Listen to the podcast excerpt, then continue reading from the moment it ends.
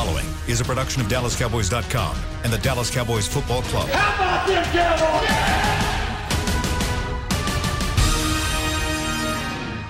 This, is Talking Cowboys. Streaming live from the Dallas Cowboys World Headquarters at the Star in Frisco. Handoff, Elliott plowing to the goal line. Barry, sacked by Lawrence. Prescott keeps it, and he bangs it in for the touchdown. And now your hosts, Isaiah Stanback, Heckma Harrison, Rob Phillips, and Kyle Youmans.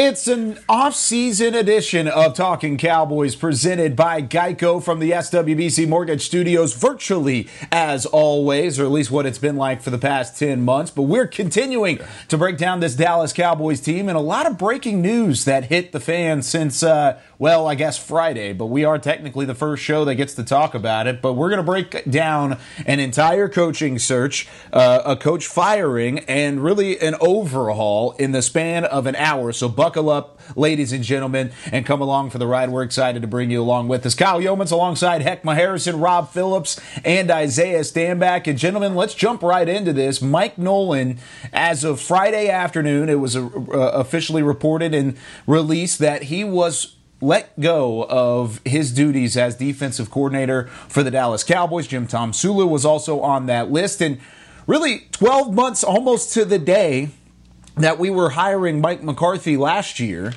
you turn around and you fire a defensive coordinator initially.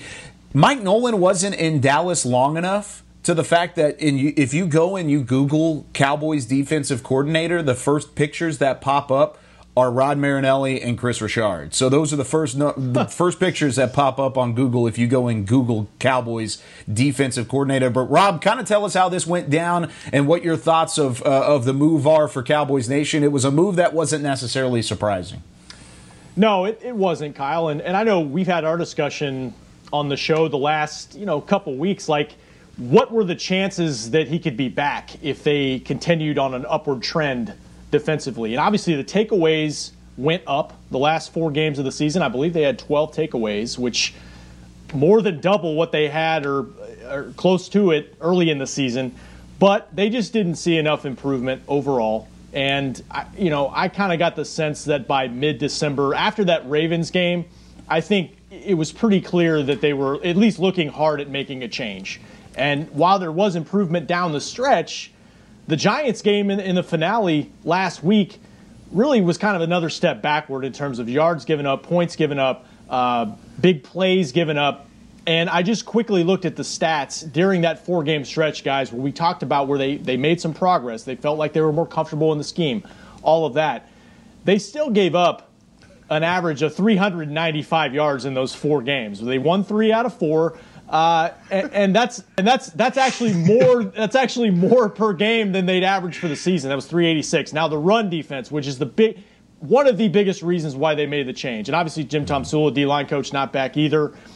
They gave up 131 rushing yards in those last four games, 158 average for the season. So I don't think they saw enough improvement down the stretch, guys, to really make a difference. Heckma. Rob, you're so nice, man. I tell you, man, the way that you worded it and, and you put it out, I love, I love that. And but you know, if all of those things, and you talk about the Ravens game actually being the indictment on, on him as a coach, and this whole defense from just start to finish. You look at the if you, you're gonna take the the last four games, okay, that's just a sample size. But you go back to games like the Cleveland Browns game where we were just not able to stop anybody, and I think this defense and you know, whatever scheme they were playing, two gap read for the D linemen, the secondary, no one understood uh, this defense at all. And that's where you, you had those anonymous sources that leaked reports to, to Jane Slater saying that this defensive coordinator staff, well, the staff didn't know what they were, ta- what they were doing. Mm-hmm. And it just started early. It started early, and you, you know, and, and for guys like Jaylon Smith, who I could say this is probably one of his – worst years as far as you know statistics say that obviously he made a lot of tackles but just the eyeball test was saying that man 54 did not know where he was and you saw a lot of that from guys just trying to freestyle this do it their own way because they were lost uh, the whole season and look, if you tried, you know, those those turnovers may have been where people started to talk about, okay, is he is he is there a chance that he's saving his job? But nah, it just it just wasn't enough. We couldn't protect the boundary, and we darn sure couldn't stop the run. No, you guys hit it out the park. I mean, pretty much when it comes down to it, it comes down to not allowing teams to score and not giving up yardage. If you give up yardage, you allow teams to be in position to score.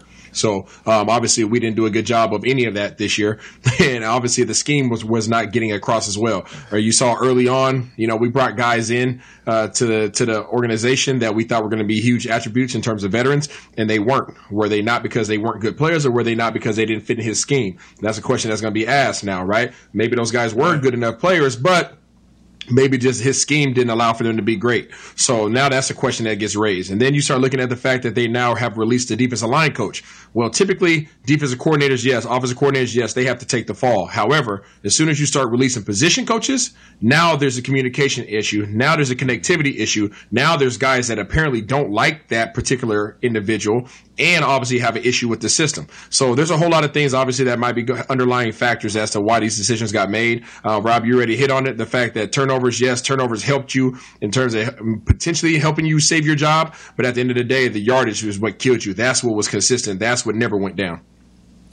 And I think that's what was frustrating about this defense ultimately was you need turnovers to make it go round. You need turnovers to make it work. And through the first 12 weeks of the season, that didn't happen. You didn't have turnovers, except for maybe week eight against Philadelphia. There was not a single moment in that season where you felt like, hey, this is a, a momentum building type of uh, game for this defense. Well, you finally got that down the stretch. But once again, who was it against? It was against Cincinnati, San Francisco, and Philadelphia again. I mean, those are the teams that you force turnovers against. So I, whenever it comes to the body of work, ultimately it wasn't enough to keep Mike Nolan around. But Heckma, you alluded to the system and how just complex it was and how different it was. Last year in the offseason, we were excited for change because we were coming off of the, the Marinelli days and coming off of let's let's get scheme players, not the best players type of mentality. And the change happened. We got better players, at least we thought so. Uh, and, and we, we put them into a scheme, but the scheme ultimately didn't work. So where do you sit? On the fence, or where do all three of you guys sit on the fence whenever it comes to scheme versus talent on this Cowboys defense? Because ultimately, neither one of them worked.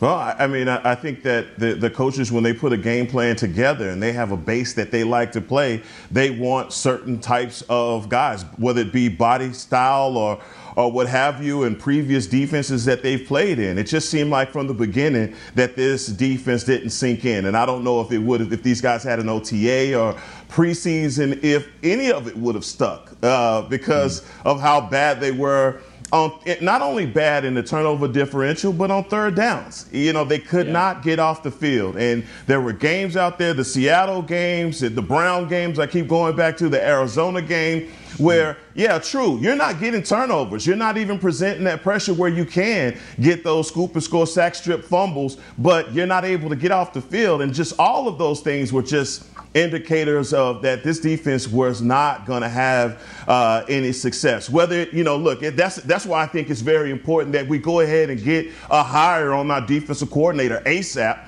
Because what scheme is that guy going to be looking for? What is he going to want to play? Uh, is it going to be a one gap read, two gap system? What is that going to be? And so, uh, whatever the Cowboys do going forward, they're going to have to get the personnel uh, together to be able to have any success. Because if you look at 2020, man, this it just wasn't it. yeah, I, I, I, I think it's a, a, great combination of that heck, and I, I kind of want to pose a question. Just imagine if we had our little uh, number two lapices, right? Our little, our little number two pencils that they give you, right? No, no eraser on it, just to just to cut off little short ones, right? And they gave you a piece of paper, and it had two circles, and it said, "Do defensive coordinators create turnovers, or do personnel create turnovers, mm. right? And I think that's a question that you have to ask yourself, that's right? Cool. So when we start talking about, you know, were those were those turnovers going to save his job potentially? And I think as a general manager, as an owner of an organization, I think you have to look at that and say, I think those are our players that were forcing those turnovers and not so much the scheme. So why should those turnovers save his job?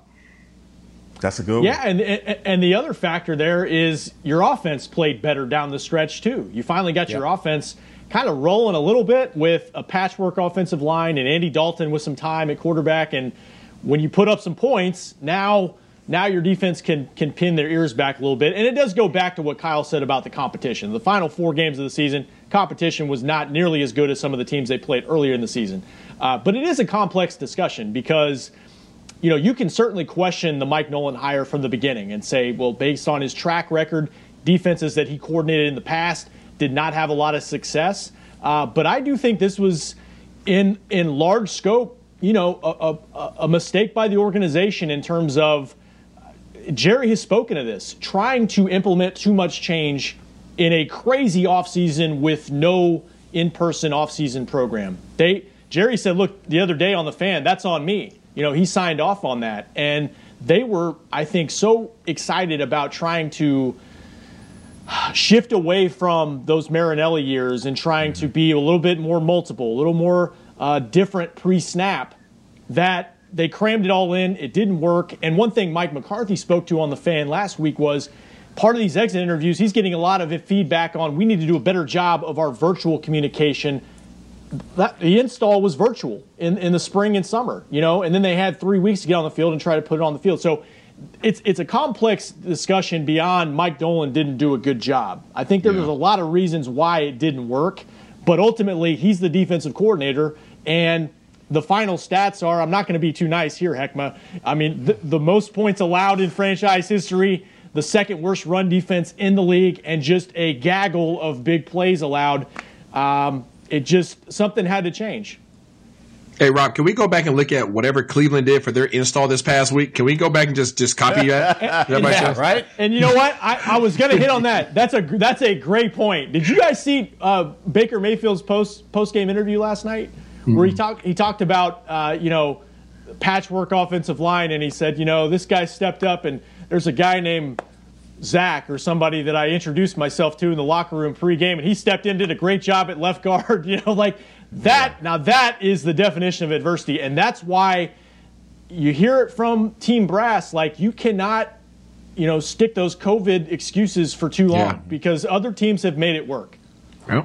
Yep that was another team with a first year head coach as well, and a whole Absolutely. entirely different coaching staff or new coaching staff. And quite possibly, Kevin Stefanski is going to win coach of the year. I mean, at least yeah. if he doesn't, he should be in that conversation. I think he does end up winning coach of the year, but uh, with that's a great point, Rob, because you can make all of these excuses. Excuses are easy. It's always been that way. That's the the cheap man's out way out whenever it comes to, to mistakes. And I don't think Jerry made excuses on 105.3 The Fan this past week whenever they were talking about kind of the coaching hire and, and, and kind of the season that went along. I don't believe he was necessarily making excuses because there were challenges along the way. But Isaiah, do you really look at this as maybe the biggest regret that maybe the front office had this past year was hiring a guy like Mike Nolan and trying to switch things up as uh, emphatically as they did going into a year like this?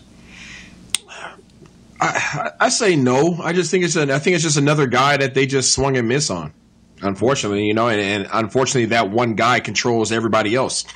you know, they they swung they, they swung and miss on the safety, obviously, right? They on on haha they they swung and miss on on freaking uh Poe, right? Yep. I still yeah. can't believe the haha. Right. Days. So yeah, so haha, you swung and miss, you know, and Poe swung and miss, and that's strike two, strike three, doggone the defensive coordinator, right? But unfortunately, the defensive coordinator has a lot a, a greater effect over the result of your defense. So it's just they just swung and missed this off season, you know, and they have to go back and they have to reevaluate, see, hey, what do, what is it that we that we use as analytics as reasons to pick to select somebody, and how can we differ that going forward? Because obviously, what we did this year did not work for us you know, you guys have heard the, the saying hindsight is 2020, you know, and so you can look back at, it. it's your SLO on. Uh, it doesn't look so good right now. Uh, but coming in, uh, Mike Nolan, the hire, you know, we were talking about his dad and the lineage of coaching and all of that, man. So, you know, it was just a failed attempt at bringing a guy mm-hmm. in that did not have a grasp on the personnel that he had to try and play this over the top defense that he was, you know, trying to implement. Look, it the Cowboys right now are in a situation where they have got to figure this out up front to get the personnel that they need to play the style that they want. What is that, right? Are we going to stay in 3 4? Are we going to go to a 4 3? Because if you look around the NFL, if you look at a team like New England, Belichick, Belichick will play whatever defense he needs to beat you. If you got a problem with the 4 3, We playing 4-3 this week. But you have to have players versatile enough and smart enough to be able to play that. Now I'm not saying that our players were not smart. And willing. Look, I'm just saying we didn't have the guys to play it. So let's not try and make something out of these guys that they aren't. Let's get the guys in here that we need that can actually, we can change these schemes and use words like hybrid as it relates mm-hmm. to players in the positions that they play. You guys heck, nailed it. Yeah, go ahead. Yeah. Go ahead no, I was just going to throw the one point in there. The one thing I would say I would add to that, heck, is the guys have to be willing. You know, all those things True. you said were absolutely correct, but you have yeah. to have you have to have the right personnel, the right type of personalities on there, and right character that say, "Hey, I don't care what I normally would do. I don't care how what what type of scheme I would flourish in best. I'm doing this for the greater good of the team." And I don't know if we have all those guys on this team. Yeah, yeah. I mean, based on those. Um, what was it? The, the unnamed sources early in the season. It sounded like there was some pushback, at least somewhere. Um, yep. And then three veterans they parted ways with mid-season uh, Worley, Poe, and, and Everson Griffen. But you guys nailed it. Like that's that's another part of, of this discussion that makes it kind of complex is the personnel part of it. You know, they they did Isaiah. They swung and missed on on some some free agents and. They didn't multiple guys. Yeah, yeah. Uh, you know, and and I think you know I disagree with people that say, well, this is the same defense that was middle of the pack last year or the year before with with Rod Marinelli in charge. I disagree with that because I don't think you know, I think they missed Byron Jones. I think they yep. missed Maliek Collins in the middle of the defensive line, especially, and you have to factor injuries. You know, you lose Trysten Hill, you lose uh, Gerald McCoy in camp. Yep. They could have used Jeff Heath at safety.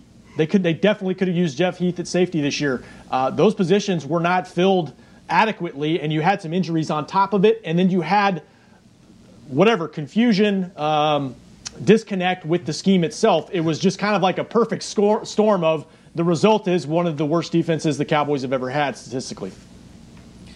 When you talk about the guys, not having the right guys, I, I think that's a, a, great point because I think one of those right guys was Byron Jones, and I think that's the biggest loss from last year to 2020 was was not having Byron Jones because even though he didn't have the interceptions, everyone's going to look at the interceptions and say he didn't have the picks. I don't want to hear that because he locked down 33% of your field. So that way, uh, 10 other guys had to, to fill the rest of the 67% of the rest of the field. Two thirds of the field were where 10 guys were, and then one took care of a third of the field. And that's exactly what Byron Jones did. And you didn't have that out there this year. But uh, outside of the personnel, uh, Rob, do you feel like Mike Nolan got a fair shot from his first year and his only year in Dallas because, like you said, you could have questioned the hiring from the beginning. So he got a shot, but was it a fair one? Uh, yeah. I mean, I, I think so. You had you had a full season to try to put it together. I, I think you know, we, as we mentioned earlier, the, the the COVID excuse lasts for a certain amount of time, but when you see other teams having success, and I, and I think the Cowboys officials have said this. You know, at a certain point, you can't you can't use it as an excuse. And um, I, I I I don't say it's an unfair shot. I do say there are other reasons besides Mike Nolan for why this didn't yeah. work. Um, mm-hmm. and, th- and, look, and I'm this is it's a really good front office that does a great job of evaluating talent. Uh, but there, you know, there, there's some moves they made that didn't work out that didn't help help matters. Now, would would Mike Nolan have had more success with a full offseason to implement his program, I have no doubt about that. But this is the way the world is right now, and something had to change. And the other part of it too is they're we're going to find out what the salary cap is. Odds are they're not going to have a lot of room to make a bunch of big changes to upgrade personnel. So what do you need to do? Then you probably need to get a new voice. If you're going to change something, get a new voice, new scheme, whatever you need to do to try to make the players that you do have better. Isaiah? I'm still laughing at Rob wanting to say something nice. Rob was like, eh, yeah, no. Uh, Never mind. I always try, but I, yeah, you can't. You can't. Uh, re- Kyle, repeat the question for me, man. Rob threw so, me off. So, yeah, that's uh, that's funny. Did Mike Nolan get a fair shot in his go. one okay. year in Dallas? Uh, fair is such a uh, subjective term. Um, so yes, fair. Yes, absolutely. They, he, he he had all the resources. He had uh, all the opportunity, all the support, um, and he had talent to work with initially. Boom, fair shot. Get in there. You try to get your system in. Everybody had the same opportunity to try to, um, you know, teach their system via virtual uh, this year. Um, and then guess what? Guys that he brought in, you know, along with Will McClay and everybody else, guess what? They didn't work out.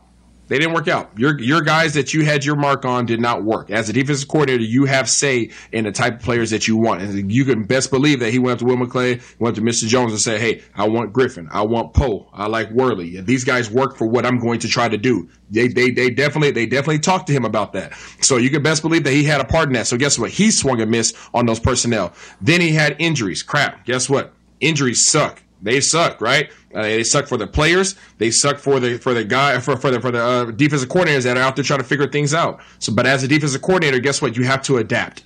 You have to adapt. You just talk, Heckman. You just talked about Coach Belichick, king of, of adaptation, right? He just figures it out. He doesn't care whatever personnel he has. Look, he got his butt kicked this year, but dude, guess what? He had what ten or eleven starters that decided to to sit out this year. Yeah. Right? But guess what? You still play competitive ball. You still figure out a way to go out there and try to put your best foot forward. And and the other note is he was un, uh, Coach Nolan was un, unable to convince his guys to play for him. Yeah. You, you, and that's just a respect factor. Guys play for people that they respect.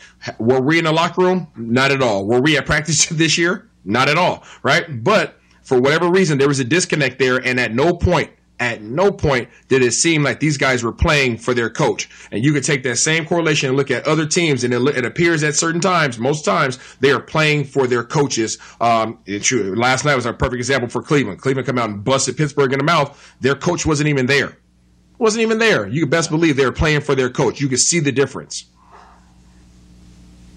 Heckma like 60 years of cowboy football and mike nolan's defense gave up the most points and second most yards. Heads were going to roll. You knew it. Yeah. i mean and i don't mean to say that but i mean because coaches have families and it's you know i'm I know all too well that, that, that you know you don't want to see guys have to uproot their whole families and, and things in this situation, but something had to give. And for the historic numbers that this defense put up, there was no way they were going to bring him back, and it didn't matter. Aside from making a, a playoff run, that I mean, and they had to make a sig- significant playoff run uh, for him to keep his job. But but yeah, the numbers and the writing was on the wall, especially like you said, Rob, after the Ravens game. And the other part of it too is looking forward. You know, we talk about the challenges of a virtual off season it quite possibly could be the same situation by the time we get to, to April. We'll, we'll see. I mean, God, no, referenced that. No. He, he, no, well, I hate to break bad, bad news. True. He referenced that last week that that it's you know we've got to improve that part of our offseason training in the event that we have to keep doing that. So they did not do well with that last year, and so that's going to be a challenge for the next defensive coordinator, whoever that is, and we'll get into that uh, soon, Kyle. Yeah, and I feel like we all learned a lesson in the point of let's not throw a party until we know a free agent's going to work out. Because Everson Griffen, like we said, and HaHa Clinton Dix and Dontari Poe and Brandon yep. Carr. I mean, there were so many different signings that we were like, yeah, this is going to be great. We're going to go win a Super Bowl because we finally have a defense. No, no, no, didn't work out because uh, hey, everything is great until you put it on the field, and then you got to actually play the game, and that's why they do end up playing the games. Now, I want to take a moment here before our first break to give a special shout out to one of our favorite Talking Cowboys listeners, and uh, all of you who listen to Talking Cowboys are our favorite listeners. But John Nelson is a favorite because he listens across the pond. He's out in the UK listening hey. to us, and he's a huge Cowboys fan, big Liverpool fan. He likes LSU as well. I don't know. Dave Helman somewhere is smiling along the way. Yeah, I, I, don't know. Yeah. But John Nelson, uh, happy birthday. It is his birthday today, and he wanted a shout out. So we're going to give you a Talking Cowboys shout out because you've always been super supportive of us, and we love yeah. all our Talking Cowboys fans. So quick shout out to John Nelson. When we come back, though, here on Talking Cowboys. A pipe for us. Yes. Yeah, there you go. There you go. When we come back here on Talking Cowboys, who is the favorite to replace Mike Nolan as the defensive coordinator? We've got seven names for you to oh, talk about seven. coming up on the other seven. side of the break. We'll be right back here on Talking Cowboys. There's nothing as unique as our eyes, which is why Essilor pioneers ways to make lenses as unique as you.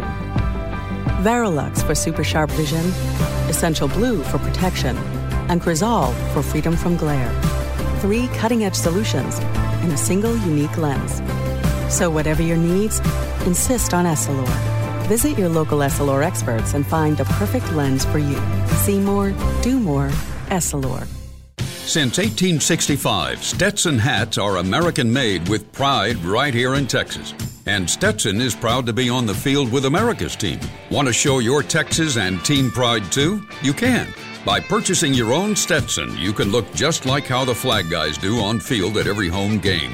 Stetson hats, the official crown of all self respecting cowboys, and your favorite football team. Get yours today at shop.dallascowboys.com or at stetson.com. I'm Jay Novacek, former tight end for the Dallas Cowboys.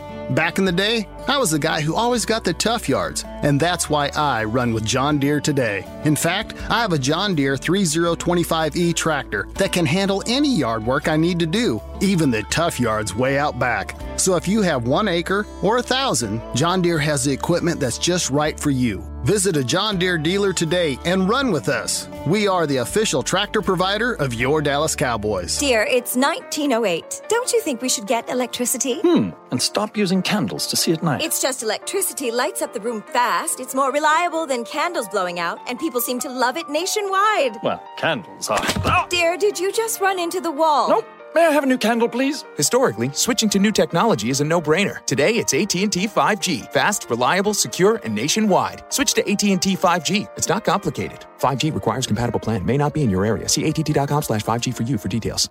Back to Talking Cowboys. It's Talking Cowboys off-season edition number one here from the virtual SWBC Mortgage Studios. And whether you're watching from home or you're cheering in the stands with Essilor lenses, you can see every exciting play. Book an appointment at your local Essilor experts and see what Essilor can do for you. See more do more Essilor. Isaiah Stanback, as always. Rob Phillips, Heckma Harrison. I'm Kyle Youmans as we head into our second segment here of our offseason edition of Talking Cowboys. Here's the good news. So you don't necessarily get Talking Cowboys every day, and I hate that for everybody. That's a big frowny face all the way through because of the offseason. However, Instead of having a 45 minute show, you get an hour worth of Talking Cowboys to listen to. Hey. So that's always fun. That's a big thumbs up. Woo! We get an hour long show, so we are just uh, we're about halfway through here on this Monday morning. But of course, we're talking about the defensive coordinator and Mike Nolan out after one year as the defensive coordinator for the Dallas Cowboys. And there's already been reports and quickly moving processes whenever you talk about hiring a new defensive coordinator. And that's kind of what it needs to be whenever uh, the Dallas Cowboys fire a defensive coordinator. You need to hire one pretty quick. Well, I've got seven names that could potentially be the next defensive coordinator as uh, of the Dallas Cowboys. Now there have been two that have been really rumored around interviews and one that is apparently flying in Rob and that's Dan Quinn. Tell me about what the latest updates are around Dan Quinn, the former head coach of the Atlanta Falcons and what is the potential with him coming in? I want to hear these other six names. Man. Yeah. You've okay, you want the six list. first? Yes. You want the six first? Okay, go. so I'll go down the list. Dan Quinn is number one, and I think that's the most likely option. Number two on that list is George Edwards. Number three, Matt Patricia. Number four, Joe Barry. Gus Bradley is my fifth name. Ooh. Winston Moss is the sixth name. Actually, I miscounted. I only have six names. So I thought I had seven, but I have mm. six. So that's disappointing. How about this? I'll throw Isaiah Stanback in there. That's hey. hey. That'll be the seventh name. You're welcome, everybody. So seven names to replace uh, Mike Nolan as as defensive coordinator. So Dan Quinn, George Edwards, Matt Patricia, Joe Barry, Winston Moss, and Gus Bradley. And if it's none of those names, I will. Uh, I'll. I don't know. I'll don't I, do it, Kyle. I'm not going to make another bet. I don't. I've okay. already gotten in trouble. You're going to run to the star? Well, I'm not going to run to the star and back. That's not okay. going to happen if something else happens there. But tell me about Dan Quinn, Rob Phillips. Well, you, there's two names that you didn't have on your list that the Cowboys have actually talked to already, and that's mm. Joe, Joe Whitt Jr. and Jason. Oh, that was the other name that I forgot to write, write down. Both of former, whom, former yeah. Green Bay both of whom worked with Mike McCarthy on his staff in Green Bay. They are currently the pass, passing game coordinators slash secondary coaches. Joe Whitt in Atlanta, Jason Simmons in Carolina. Mm-hmm. So yep. obviously there's familiarity there. That's always important. Uh, but with Dan Quinn flying in, according to reports, I mean that's that's a pretty good sign. There's there's good interest on both sides, and so um, whether that gets done, we'll see. But at this point, I would have to assume he's the leading candidate. Um, and based on resume, he probably should be. You know, yeah. I, I mean, a former head coach. And by the way, Mike McCarthy's there's a pattern there, whether it's intentional or not. He has hired former head coaches as his defensive coordinators in the past. It was Dom Capers for many years in Green Bay. It was Mike Nolan last year. Yeah, and uh, and I've seen him on the on list too. Um, just kind of guessing at, at, who he might go to here. But Quinn, I mean, his resume speaks for itself, guys. I mean, he's been to a Super Bowl as a head coach. He's been to two Super Bowls as a defensive coordinator, and arguably was the defensive coordinator for one of the top, I don't know, Isaiah, three, four defenses that we've ever seen with the Legion ever. of Boom. Yeah. Ever. Yeah, now Dan Quinn's a good dude, man. He's a he's a good dude. Uh, Gus Bradley, obviously, I have favoritism towards both of those guys because I've obviously been with both yeah. of those guys at, at, any given point in time. Uh, Gus Bradley was actually my head coach when I was down with with Jacksonville. He was a defensive coordinator when I was with Seattle. Both of those guys are great, high energy uh, individuals. They're all about positive energy. They're all about competition. Um, there is no favoritism at all. You earn your keep. Um, every day they're going to bring more fire than you bring to the job. Um, it's a it's a positive work environment, and it, they're they're both just awesome, and they're both creative. Um, they're both very creative. They're, they they adapt very well. It's not like they're stuck in their ways. They they learn on the go. They adapt on the go. They adjust to their personnel. One thing that they both do really well is they put their guys in position to be successful.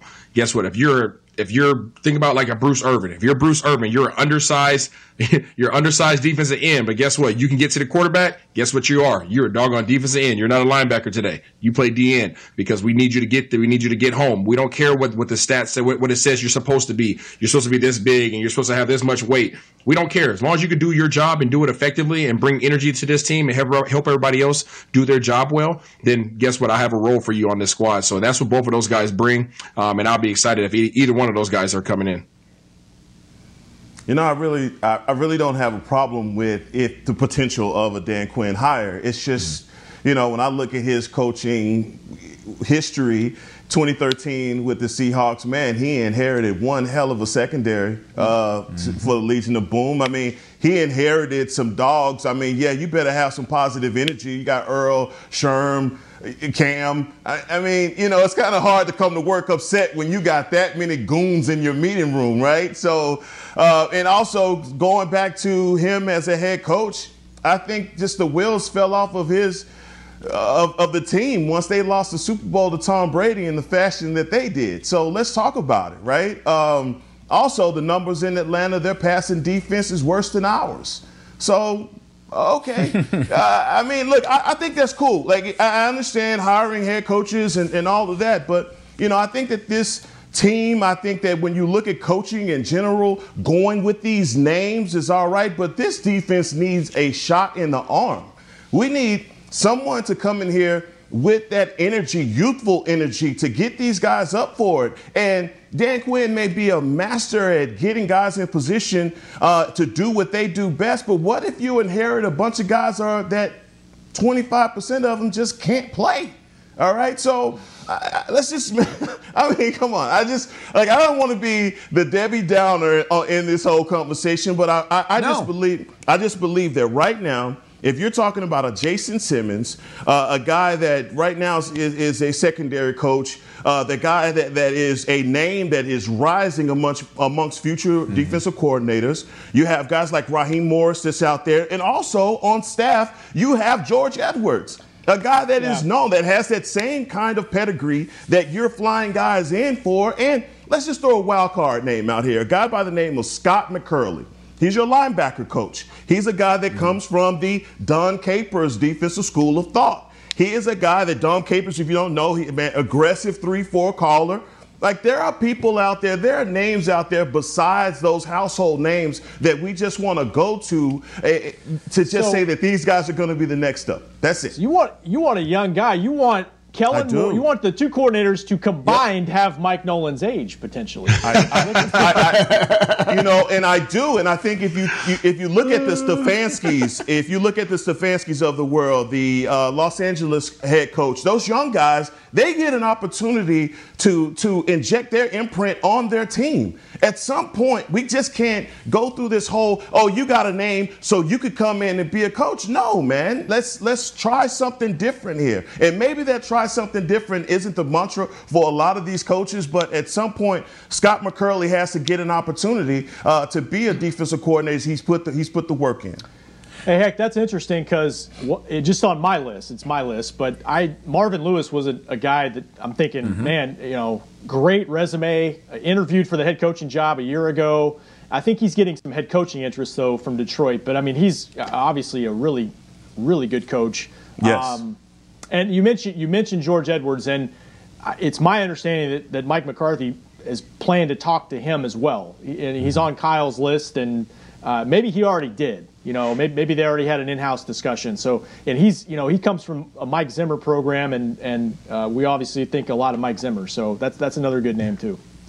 Now, Heckma, you, you bring up a good point, and I'm glad you kind of played devil's uh, devil's advocate here because I, I like the Dan Quinn signing. I mean, there's there's part of me that that thinks he could. I mean, they, you said he's flying in. He could jump out of the back of the plane like you're in Call of Duty Warzone, dropping in really hot, going straight into Superstore. But there's another part of me that is a little bit of a tap the brakes sort of guy because I think there's there's whenever you look at his time in Atlanta specifically, what were the Falcons known for?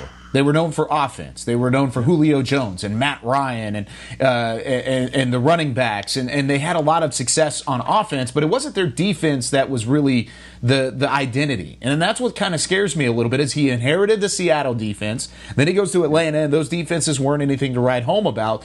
Does that scare you at the the same level that it scares me as? Because I think Dan Quinn would be a great hire, but there is still kind of that that uncertainty that we might have had about a let's say a Mike Nolan a year ago. I'm, I'm, I'm right there, and that's what I'm saying. If, if you have Xavier Woods is a far cry from Earl Thomas, so it's it's all good when you get players like that, but the evaluation for Dan Quinn, if he is the defensive coordinator, is going to start immediately. And not only that, he's going to have to. It's going to be a bloodletting on some of these positions because he's going to recognize that this guy just can't get it done. Don't matter if it's two gap, one gap, cover four, cover three, can't get it done. So that's that's that's where my for me, like I said, I, I just want a, a, defensive coordinator that can get these guys' attention, get the personnel that he needs to be successful. Because right now we, we just don't have it. That's that's yeah. it, man. Isaiah. Yeah, I mean, I, I, I, hear you, heck, and I respect I respect your point of view. Um, like I said, I, I, can only speak to those two individuals like that I that I, no, no, I just sounds like I you're just, setting up just to like tear no him set up, down. No like, set I, up. I, really do. Everything I think you do a great job, and then bang. But I'm I'm digesting everything that you're saying, heck, and and everything that you're saying is the exact reasons why I would go with a Gus Bradley or a Dan Quinn, simply because I like like I said, I've personally experienced the energy. I've personally experienced the the confidence that they instill into young players, um, how they build up guys from the ground up. And yes, he, he may have inherited some some talent, of course, but those guys didn't walk in just amazing. Not all those guys didn't just walk in amazing. I saw some of those guys' growth from when they first walked in the door to the time that he built up their confidence. Right, he was the first one getting up there, giving them a chest bump on the sideline in practice. Right, while the DJ's playing music at practice. You know what I'm saying? Building those guys' confidence up, working so on their communication. Absolutely. Both of those guys okay. bring that energy. Gus Bradley has energy out the wazoo. I don't know where he gets it from, right? But both of those guys, I, like I said, I have seen it and I, and I know what they do and I know what they do with young secondaries, right? Especially young secondaries, but then I also see how they have fun just in practice and how they create this culture. We talked about the lack of culture that our, that our, that our entire organization has right now.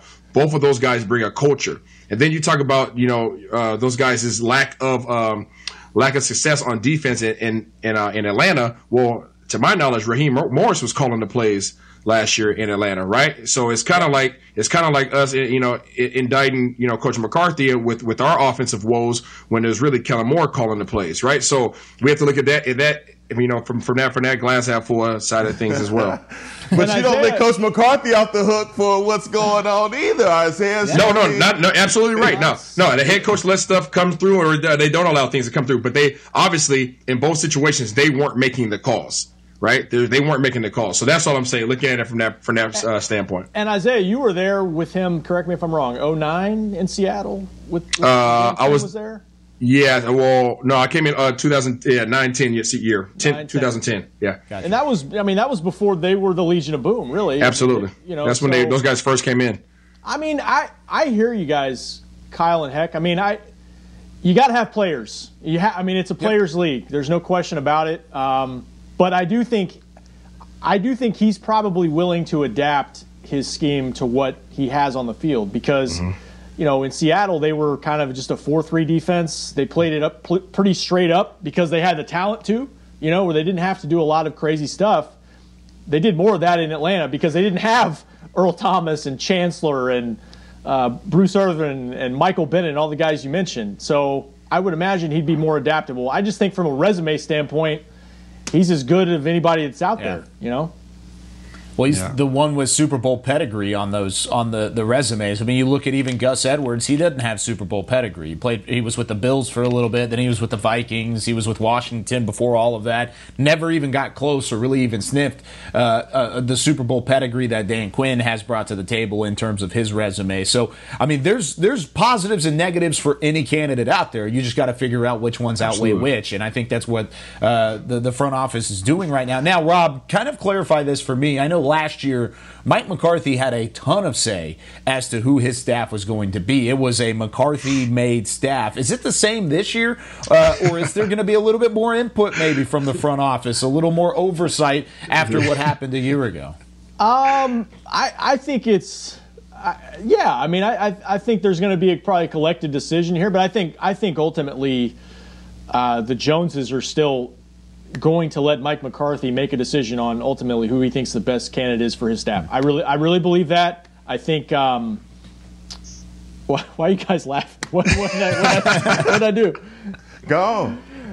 Are you guys saying that, that Nolan was too much of a like a buddy hire? Is that is no? That I'm I'm all I have is Dick Vitale in my head right now. Not so fast, my friend. that's uh, uh, that's that's Lee Corso. Lee Corso yeah, sorry, yeah, Lee, Lee Corso. My fault. Guy. Uh, yeah, yeah. I, I, don't I don't think that they're going to give him the full full control like they did this past offseason. I think they really wanted to respect him um, as a veteran, you know, established, you know, coach in this league head coach and you know Super Bowl winning coach. I I think that they wanted to give him that right. Hey, let's you know we're the Joneses. We're going to step back and let you do you. There, we don't typically do this, but we're going to let you do you. And now they're like, whoa, whoa, whoa, hold on, hold on, hold up, hold on, now. No, no, listen now. Now they're not going to pull a full Houston Texans and, and just disregard him like they disregarded Deshaun Watson. Yeah, that's what I'm. That's what I'm. Saying. Yeah, saying. they're not going to. They're not going to yeah. do that. Um, but I think that they are going to go with the people, with the guys that they feel are the strongest candidates, and then come to coach and be like, "So, what do you think?"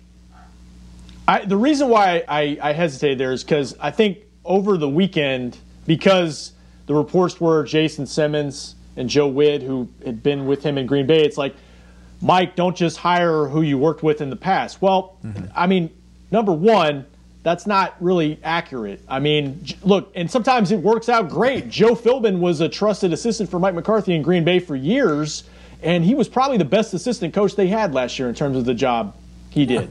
Yeah, uh, arguably. And he is, and look, he he came in here, let Kellen Moore continue to call plays.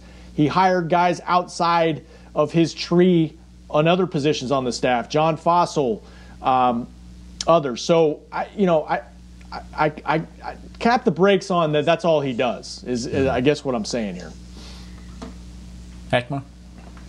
Yeah, I want him to cast a wider net. I, I want that's what I want. Okay. I want him to look at some guys. There are some ups, some up and coming coaches that can be looked at as well. But we don't know the whole involvement on whether the Jones, you know, the Jones family is vetoing every guy that he brings in, and if he has to get a larger uh, list of guys. So whichever it is, at this point, we have to get a defensive coordinator in here pretty fast because this is the musical chair time in the NFL anyway. Everybody's interviewing for positions, head coaching yeah. jobs, etc. And you know, wait, just going back to this, you know, the coaching tree. You know, I, I look at the coaching tree of like Bill Parcells and all of the guys that Sean Payton, Belichick, all of the coaches that, and, and I think everyone's trying to emulate or get in in the line of certain coaching trees, but it doesn't always work. It doesn't always work. And the defensive coordinator for the Dallas Cowboys is going, we want to play an aggressive style of defense. We have the person, the guys up front, our edge rushers, guys to, to come after them. We can't sit back and put our one technique in in pass coverage. you know, we gotta get down with this thing and make it, it look and have something that that looks something like a defense. Last year, 2020, just throw all of that away. It didn't matter the last four games, the turnovers, none of it, because it was garbage. The yardage, the the rushing, I mean, it turned into a track meet. It was a track meet, okay? So your buddies aren't helping you. And if you want to save your job, if you if this is what you're in it for to win a championship, you're gonna have to get somebody in here that that can coach this up because it ain't happening. hey, I mean, I tell you right now. Say, hey, hey, I can tell you right now. If I had Gilbert Brown as my one technique, I'm dropping him off in coverage. I'm just saying, I'm dropping him off in coverage. All 380 pounds. All 380 oh pounds. Not Gilbert Brown, please. That's the last person. Uh, anybody interested in Kris Richard here? I, I, was just thinking that. I was just thinking that. Throw his name. Kris Richard. Yeah, he, he took a year off. Obviously, uh, mm-hmm. I think you throw his name in the hat. But again, he comes from that from that Seahawks tree, right? I mean, that, that that'll be three three guys from the Seahawks from Pete Carroll's lineage now, right? So let's just go uh, get Pete Carroll. It's just pretty much Pete Carroll. Let's go Pete get Carroll, him. The, the, new Belichick. Is that what it is? Uh, no, shoot. I know, I know. Trust me. Uh, I don't know anymore, man. After last week, uh, but no, I mean, you have to look at everybody. And, and, and to Heck's point, if, if, I if you're if you're Mr. Jones, Heck, and I, I, hear you, I hear you. You want a young buck. You want a spring chicken that that, that nobody really knows about, an up and coming, right? A sleeper. sleeper. But if you're Mr. if you're Mr. Jones right now, can you afford to do that swing and miss? Can, can you do that? That's kind of anyway. where I am too. You're missing I, I, anyway. but you but but, you but, can't but, you can't miss this time. You can't. You can't. Yeah, you can't miss on a guy that's unproven. It's one thing Look. to miss on somebody who, who's. I'm, I'm just saying. I, am not. Mm-hmm. I'm not disagreeing with you, but I'm saying it's one thing to swing and miss on somebody who's proven in this league versus some right. swinging and missing on somebody that point. you were hopeful for. Those are two different swing and misses. Two totally, because you could just you could justify one. This guy's been a head coach. This guy's won a Super Bowl. You just that's the reason why you brought this head coach in, right? Yeah. Or you can go with the hey, this guy was an assistant to such and such assistant, and he's up and coming. He has great energy. Guys are talking positive about him in the organization. Let's go with him. You can't. Yeah. There's that's not enough to lean on. That's all I'm mm-hmm. saying. Yeah. I'm not saying that those guys aren't worthy. I'm just saying if you're Mr. Jones, you can't afford to swing and miss on somebody who's unproven. Now, how, one how difference does, would be one one difference would be heck to your point. To your point is Joe Whitt and and Jason Simmons. Mike McCarthy has seen them work. He he yeah. knows them very very well. So there's a difference there than maybe hiring a guy who's you know 30 years old who you, you never worked with but it comes highly recommended or whatever how does things ever change? You know, it's it's ingenuity. You have to find a better way to do things. I, mean, I hear and Sean McVay, Sean McVay in, in, Los Angeles, he wasn't a household name, but he is now. And someone took an someone took an opportunity on him. And so when do we I do agree. that? Because I tell you what,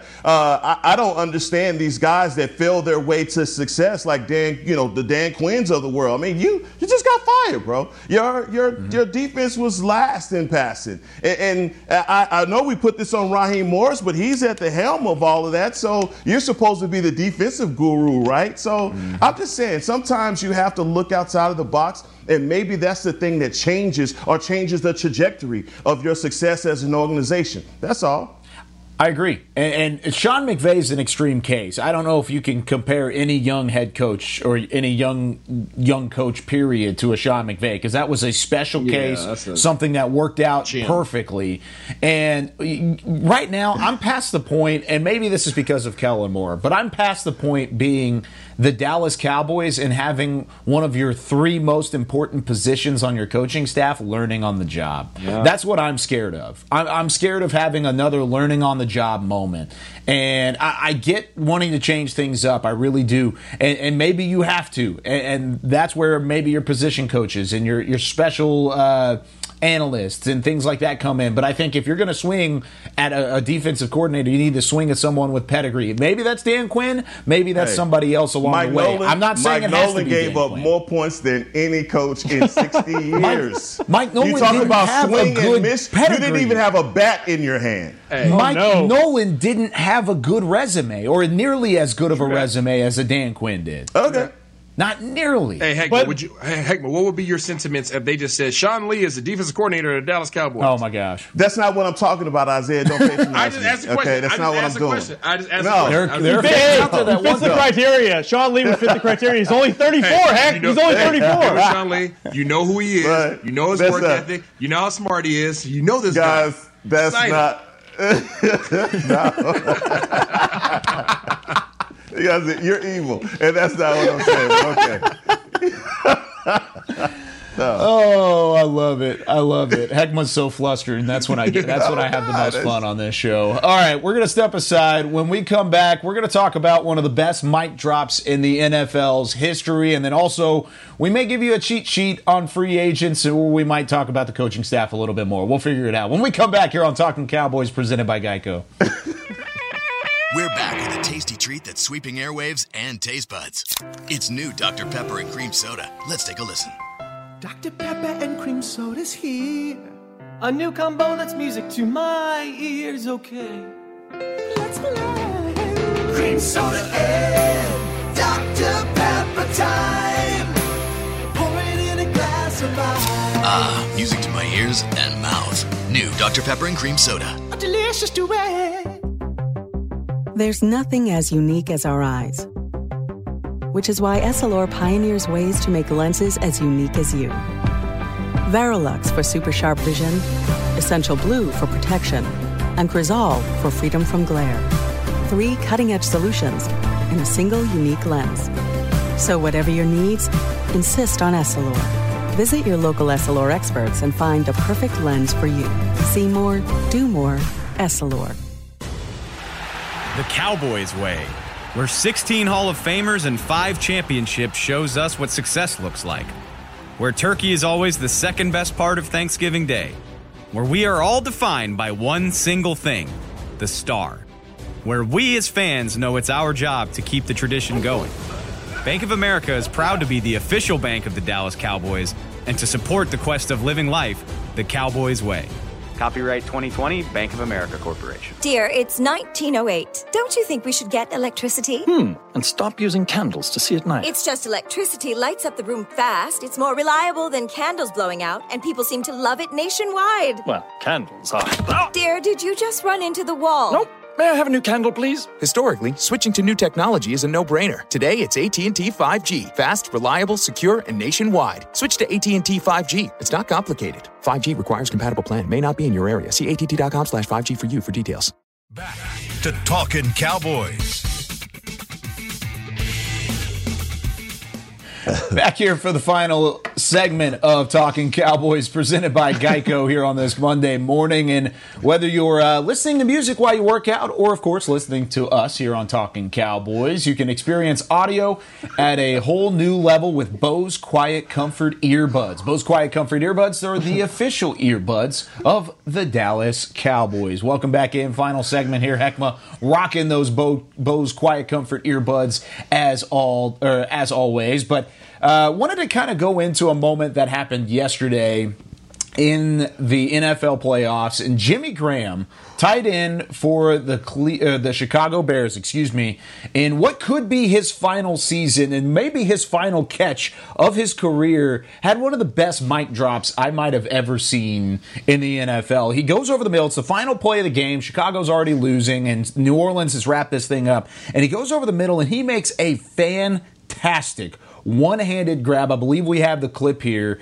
uh, of Jimmy Graham going across the middle and going into it. But uh, does it have audio, Chris? Does this have audio on it? No clip? Okay, yeah, let's go ahead and roll that clip. It's rolling right now. Okay, cool. So, uh, whenever you look at this, he makes the grab one handed, touchdown, time's expired. He continues and just runs straight into the tunnel. Just run straight into it. Kind of, I mean, Randy Moss is it. I mean, go straight up the tunnel. Uh, just a, a, fun way to say goodbye to Jimmy Graham, who, of course, had his career in New Orleans. But Isaiah, as somebody who has played in the league and had some mic drop moments yourself, is this the best mic drop you've ever seen? It's pretty doggone good, man. That's a heck of a catch.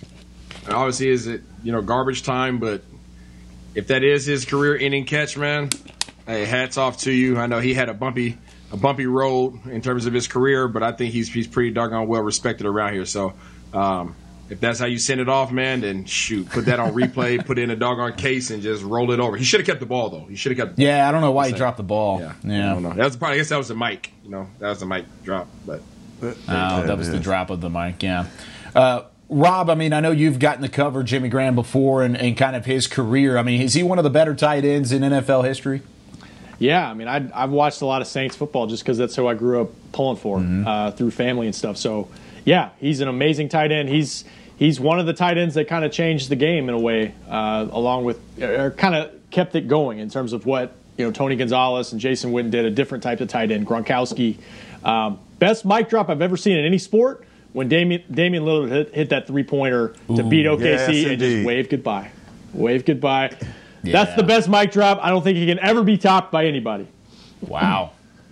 Hey, man, I've, think. I'm, I've loved Jimmy Graham since the U. And since he was in his Miami days, and Miami has a thing for mm-hmm. turning those tight ends into superstars. And man, that's just another one of those Jimmy Graham moments. He's had a fabulous career. I, I really hope that this isn't the last that we see of Jimmy Graham because he showed this year that he had something left in the tank. And so just Chicago and Trubisky and the, just the quarterback struggles that they had, this may not have been the best year for him. He still had 50 receptions, like you said. I mean, he was somebody who had a, a legitimate impact for Chicago. Eight touchdowns. I mean, that's the Check most touchdowns down Trubisky, he's had. though. yeah, yeah, that's yeah. how he won.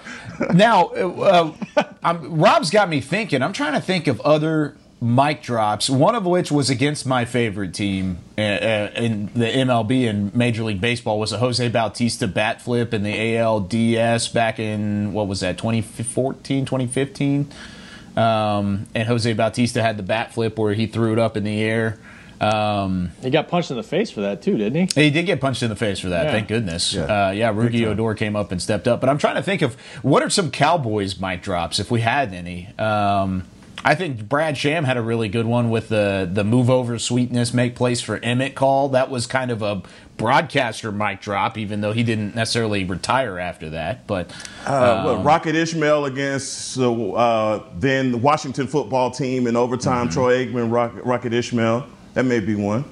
That's a long time ago. That's a good one, though. Yeah. No, I like that. That's a good one. Isaiah, you have a favorite anywhere in there? Could be Cowboys. Could maybe not, not be not like just like pure off walk off. I mean, obviously, I think back to my times in Seattle and watching watching King Griffey Jr. in the Kingdom was it in, in the playoffs and he hit that doggone uh, inside oh, the Parker. Yeah. You know, he was yeah, he was mm-hmm. he was rolling. So that was that for me is this big moment. But other than that, man, nothing crazy. I mean, yeah, without two. Michael Jordan. I think Michael Jordan has the best walk off, the Gatorade handed. Come on, that's just like you mm-hmm. know, it doesn't get no better than that. So the man. push off on Russell. That what? He escorted. Yeah, but then the yeah, but then he, he went back to. Then he came back again, which that never happened. The the, Wiz, yeah. the Wizards years never happened. Yeah, what, what are you talking about, Rob? I, I never yeah. saw any of that. Now, I, am trying to think Cowboys mic drops, and I can't I can't think of any on the top of my head. Might be a good might be a good uh, list that we put together though. Yeah, maybe we maybe we need to look into that. Now we will get into free agents and things like that. We kind of ran out of time in this show, so I think we might save that for next week to kind of talk about who, which free agents are most likely uh, to go back and forth? Ooh, Douglas just sent me a mic drop on my phone, but I, am unable to look at it at the moment. But uh, I mean, we we are going to look into to coaching staffs and, and, and, free agents along the way whenever it comes to the Cowboys offseason. I mean, there are plenty of guys, especially in that secondary, uh, that could potentially go elsewhere here over the next yeah. couple of months. And I mean, there's a lot of overturn that's going to happen, especially whenever a new defensive coordinator comes in here. But I want each of you guys to give me a name. If you had to say one free agent on the defensive side of the football that's staying this year, who would it be? Who would be your number one guy to stay? And we'll start with you, Rob. Oh man, I'm trying to pull up my list. Yeah, no, I need to see mine too. There's a couple of them. Heck, save me.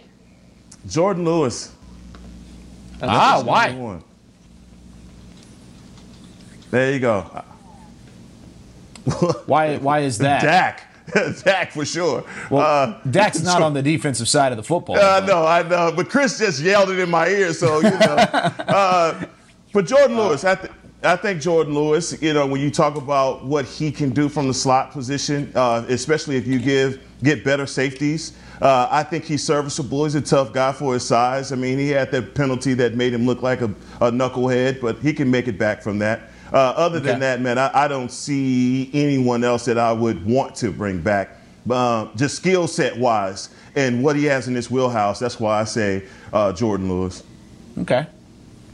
That's a Rob, good one. Are you ready down there? Yeah. Uh, who I would want, I would say I'd, I'd bring Aldon Smith back if, if I could. Hmm. Uh, we'll see what the what the cap situation is and what uh, he might get on the open market. I don't know if it's going to be a Robert Quinn type situation last year, but I think – I think in terms of a rotation, he can certainly help you. Um, but I like the Jourdan Lewis one. CJ Goodwin, does he count? Because I sure. am definitely, I am, you know, he played like eight snaps on defense this year, but I am definitely wanting to bring him back to yeah. captain my special teams.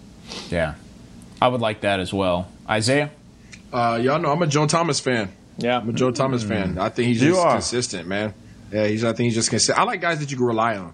You know, you know he, you know he's going to be there. He's going to be where he's supposed to be. He's going to play hard. He's going to play fast. He's going to hit you. That's, I mean, that's something that you could that you could lay your hat on at that position that we may not have been able to do most of this year. Yeah, he doesn't have a high ceiling, but his floor is a little bit higher than I think maybe even Jaylon Smith's is uh, whenever it comes to that linebacking position. And uh, Talk about you guys, the mic. you know, you guys know how I feel about about that position. No, right we, now. we don't. Tell us some more. Tell us, tell us yeah, more. do I need to say it Wait, with my I don't chest? want to wait a week to hear this. We saying it with my chest? Yeah, whatever. Uh, we'll, we'll talk about it next week. We'll figure it out next week. But that's going to do it here for us on Talking Cowboys, presented by Geico. So glad you've been with us here over the last hour. Be sure to join us next Monday, same time, same place, 11:30 here on DallasCowboys.com and the various streaming websites. But for Chris Beam back in studio, for Heckma Harrison, Rob Phillips, and Isaiah Stanback, I'm Kyle Youmans saying so long. Thanks for joining us here on Talking Cowboys. This has been a production of DallasCowboys.com and the Dallas Cowboys Football Club. How about this, Cowboys? Yeah!